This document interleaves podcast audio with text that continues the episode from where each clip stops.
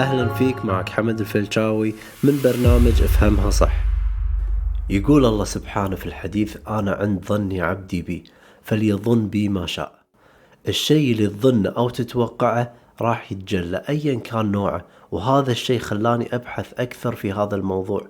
وبديت ألاحظ تناسق كبير لما قريت عن قانون الذبذبات. وشلون طريقة تكونه وطبيعة عمله. قانون الذبذبات ينص أن لا شيء ساكن كل شيء يتحرك كل شيء متذبذب كل الكون متذبذب. وأكد العلم أن كل شيء في الكون ومنها أنا وأنت طاقة صافية تتذبذب على ترددات مختلفة.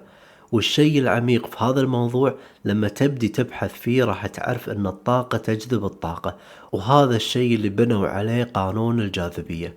كل شيء نختبره بحواسنا الخمس ينتقل عبر الذبذبات وهذا الشيء ينطبق بشكل كبير على المجال الفكري. فأفكارنا هي ذبذبات وكل عواطفنا ومشاعرنا ذبذبات حب كره ألم أو سعادة. كل شعور له ذبذبة خاصة فيه. والشيء العجيب بالموضوع أن الذبذبة ما لها حركة معينة هي تشكل حركتها بناء على طريقة تفكيرك.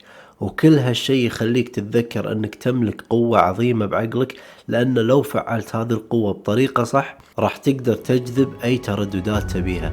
ولأن أي تغيير في الذبذبة يؤدي إلى تغيير في التجلي يعني أنت الوحيد اللي تقدر تأثر على حياتك بالطريقة اللي تبيها من خلال تغيير الذبذبات.